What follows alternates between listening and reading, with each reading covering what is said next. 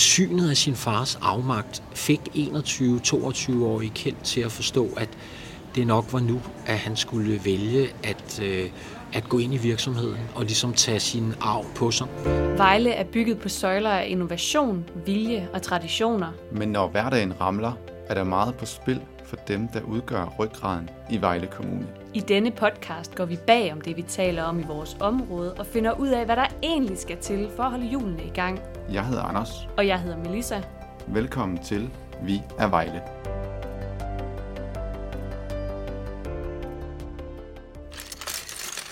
Lyder det bekendt? Det gør det for flere millioner af børn, der har tilbragt mange timer på børneværelset, mens de har samlet de farverige klodser til alt fra tårne og huse til spændende fabeldyr. Men selvom du måske kendte den lyd, er det ikke sikkert, at du kan genkende denne stemme. Jeg er nok, øh, jeg er nok lidt genert. Øh, ja, i hvert fald privat. Ordene kommer fra treoghalvfjerds-årige Kjeld Kirk Kristiansen i et sjældent interview på T V to. Han er tredje generation i familien bag Lego, hvor han selv var chef fra nitten fireoghalvfjerds til to tusind og fire. Men nu fortæller den generte Lego-milliardær for første gang hele historien om slægten Kirk Kristiansen og det verdensomspændende legetøjsselskab i sin biografi. Jeg har jo gerne vil fortælle om virksomheden og om produkterne altid til interviews og så videre. Men når det kom sådan til mit privatliv og mig selv og min familie, så synes jeg, det ville jeg gerne værne om, at det, det var privat. Og sådan har det jo sådan har det bare været. Og til at fortælle historien om den private familie og den kæmpestore erhvervssucces, har Kjeld Kirk Kristiansen allieret sig med en erfaren mand. Ja, men jeg hedder Jens Andersen, og øh, er i dag øh, jo nærmest det, man kan kalde professionel forfatter. Jeg lever af mine biografier og skriver dem. Og den seneste i rækken, efter jeg har skrevet om Astrid Lindgren og øh, Kronprins Frederik og Kim Larsen, så er det jo øh, Lego. Lego som øh, virksomhed og Lego som familie. Kan du fortælle dig om, hvordan den kom i stand? Eller hvordan ideen opstod? Ja, altså det er faktisk øh, nærmest øh, præcis to år siden, at jeg fik ideen, øh, og øh, det, var, det var helt tilfældigt. Jeg øh, havde øh, året før skrevet om Kim Larsen, som jo var endt øh, frygtelig sørgeligt, fordi han døde midt i vores arbejde, og det blev sådan set kun en halv biografi næsten om hans barndom. Men øh, så var jeg lidt på øh, øh, sådan foredragsturné ude i landet, og en øh, dag der lå jeg øh, og googlede lidt, og så stødte jeg på en øh, kronik, En nekrolog, undskyld, en nekrolog, som havde overskriften øh, Erhvervslivets homo ludens.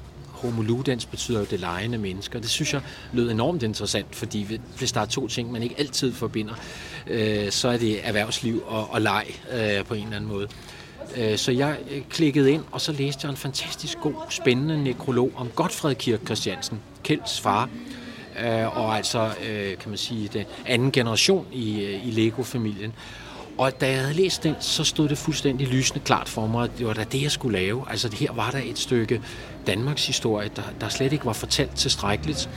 En Danmarks historie, som, som både fortæller selvfølgelig om virksomheden, som den har udviklet sig fra øh, nærmest øh, træ, øh, trælegetøj af nød, Og, og, og frem til den her milliardvirksomhed øh, i dag med plastikklodser, så så jeg en rigtig spændende mulighed for gennem Lego at øh, kunne fortælle historien om, hvordan vores syn på børn og på øh, leg og på legetøj har udviklet sig gennem øh, hundrede år.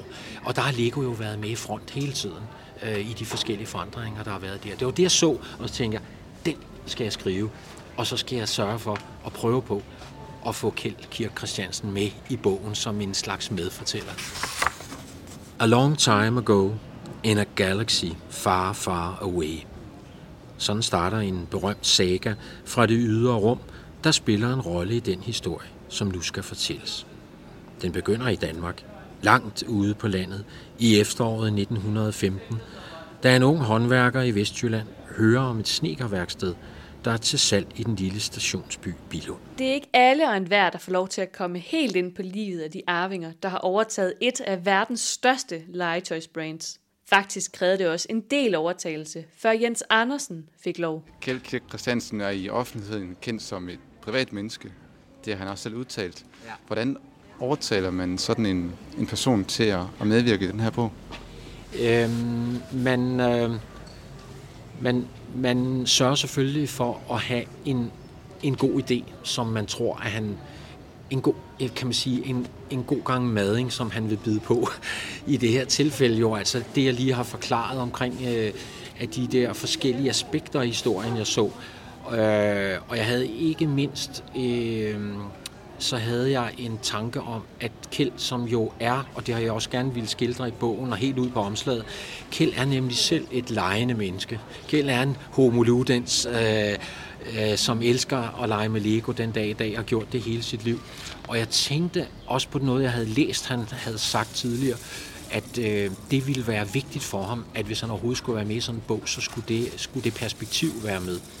Og jeg var så til møde med ham, øh, da jeg havde sendt et brev, og han var meget interesseret, men han var også, som familien altid har været, en lille smule forbeholden, han skulle lige tænke sig om og så videre. Jeg kan, jeg kan huske, han sagde noget i retning af, Ja, ja, jeg kan godt se, at det, sådan, sådan en bog kan selvfølgelig være interessant for min familie og mine medarbejdere, men behøver hele verden at vide det.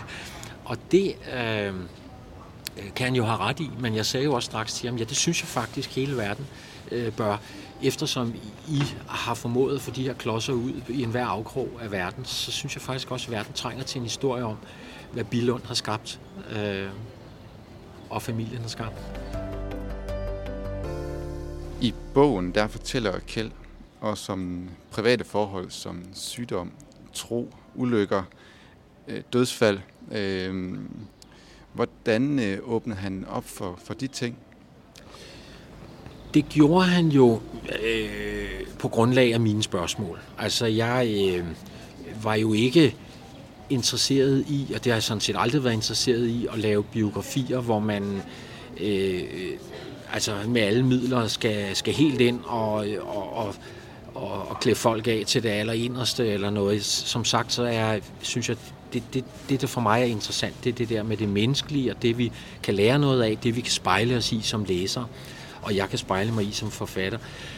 Så jeg har stillet jo selvfølgelig nogle spørgsmål på grundlag af, det, det er faktisk meget vigtigt også at sige, at jeg jo, da vi startede vores samtaler, som vi nåede at have en femten stykker af i løbet af to år, små to år, øh, så, så brugte jeg jo rigtig meget tid i Billund også, og har været i, øh, i, i Legos arkiver, som er fuldstændig fantastiske. Så meget af, mange af mine spørgsmål til Kjeld var jo også baseret på, hvad jeg havde læst mig til i arkivet. Og for eksempel stod det ret klart for mig på, øh, på et tidspunkt, at øh, lige så dygtig øh, Kjeld var i firserne til at vende en lidt skrantende virksomhed i halvfjerdserne til en kæmpe, kæmpe stor succes med masser af nye legetemaer og rolleleje og andet, som, som Lego-legetøjet ikke havde haft før. Så var han også, og blev han også mere og mere, og især da man kommer op i halvfemserne, en øh, administrerende direktør, som nu og da kunne tvivle lidt på sig selv, og nu og da også havde, øh, ikke havde så meget lyst til at sidde og være daglig leder, som han havde til at måske at tænke de store tanker omkring, hvad, hvad Lego skulle stå for, og hvad brandet skulle indeholde, og hvordan man skulle komme videre ud i verden med leg og, leg og læring osv.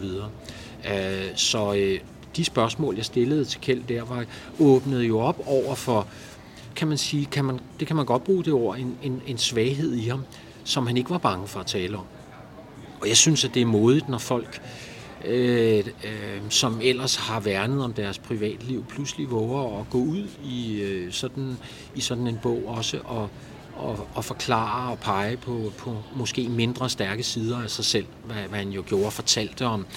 Han havde jo blevet ramt af en, af en kronisk tarmsygdom i treoghalvfems, som, som på en måde lagde ham helt ned i et år, hvor han var inaktiv som leder af Lego, og det skabte noget usikkerhed i virksomheden, og den var gået i stå på mange måder. Så det var, det var utrolig krævende år for Kjeld, samtidig med hele øh, kan man sige, legeområdet jo var i øh, omvæltning. Det var pludselig det digitale, var, var et og alt i børneværelserne, og ingen gad at lege med klodser mere.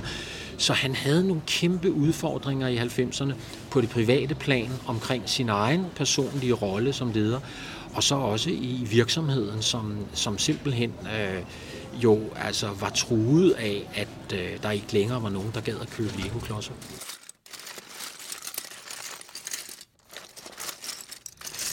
To unge dræbt, da bil ramte et træ ved Billund, står der med store bogstaver på forsiden af Vejle Amts Folkeblad toogtyvende oktober nitten niogtres. Over de uhyggelige billeder af et sammenkrøllet bilvrag. At nogen overhovedet er kommet levende ud af den ulykke, må betegnes som et mirakel. Han havde en lille søster, der hed Hanne, som han holdt meget af. Han har stadig heldigvis sin store søster Gunnhild, men lille søster Hanne der, øh, som var atten, og Kjeld var enogtyve på det her tidspunkt, de var øh, involveret i en bilulykke, en soloulykke, øh, hvor føreren af bilen, en af hans øh, venner, øh, kørte galt, og både hun og øh, vennen, der førte bilen, øh, blev dræbt på stedet, mens Kjeld ret mirakuløst overlevede, lå øh, bevidstløs på Grindsted sygehus i en, øh, i en uge, og da han vågnede, fik han at vide, at, at Hanne var blevet begravet.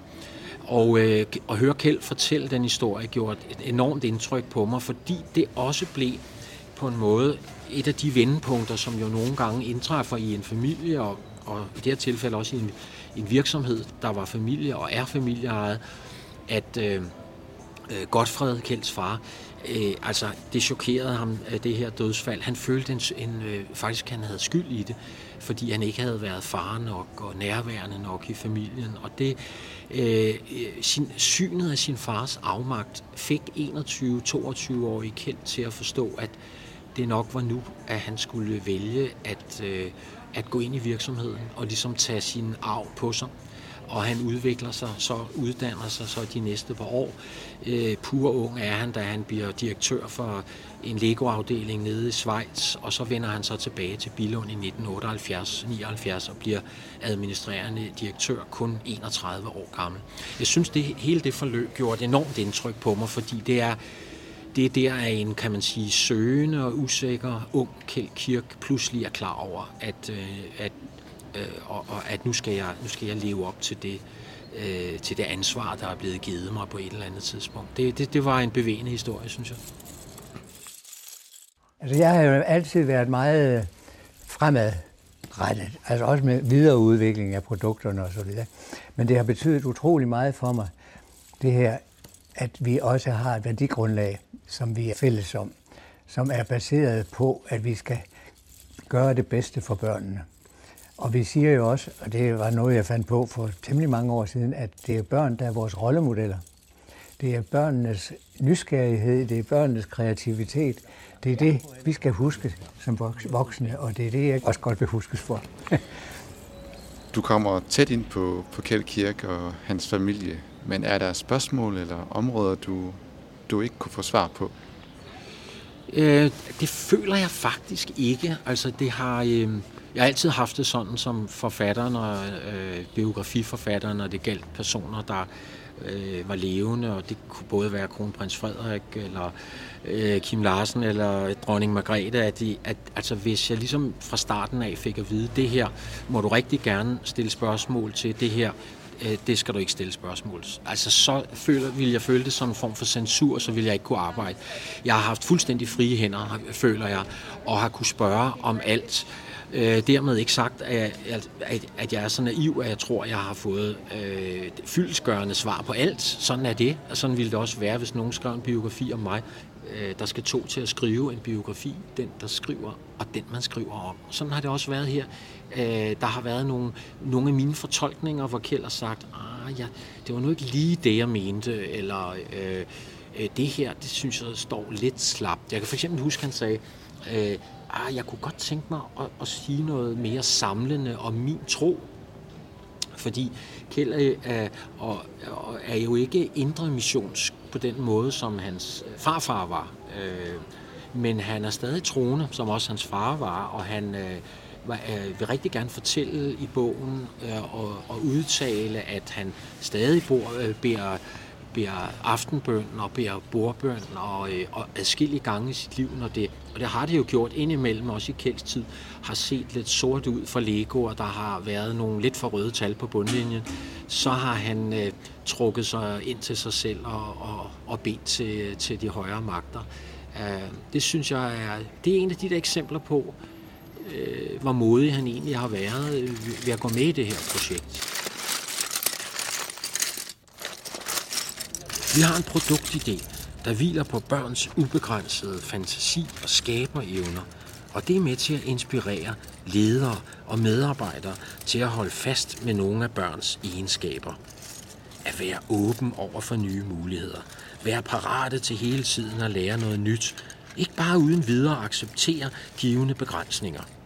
Vi voksne, vi glemmer jo at bruge vores fantasi og giver ofte for tidligt op, fordi det kan man ikke, eller det har vi prøvet før. Nej, vi skal huske at bevare barnet i os selv. I løbet af bogen dukker der mange nye oplysninger op om Lego-familien og virksomhedens historie. Og nogle af oplysningerne har endda også overrasket Kjeld Kirk Kristiansen selv. En anden historie er, som heller ikke Kjeld overhovedet øh, vidste noget om, øh, det var øh, historien om, at Legos første ejer faktisk var en kvinde. Øh, og det var, øh, det var Ole Kirks anden hustru, som han... Øh, Først var hans husbestyrerinde, men så blev hans hustru efter den første hustrus død. Øh, Sofie hed hun, og øh, hun havde tusind kroner med øh, ind i ægteskabet. Og det reddede Ole Kirk for øh, konkurs. Han var konkurstruet adskillige gange. De penge øh, gjorde, at øh, han kunne opretholde sin legetøjsproduktion der på et tidligt tidspunkt. Og det, øh, at hun blev så ejer, øh, blev skrevet ned som... Øh, lovformelig juridisk ejer af Lego de første ti år.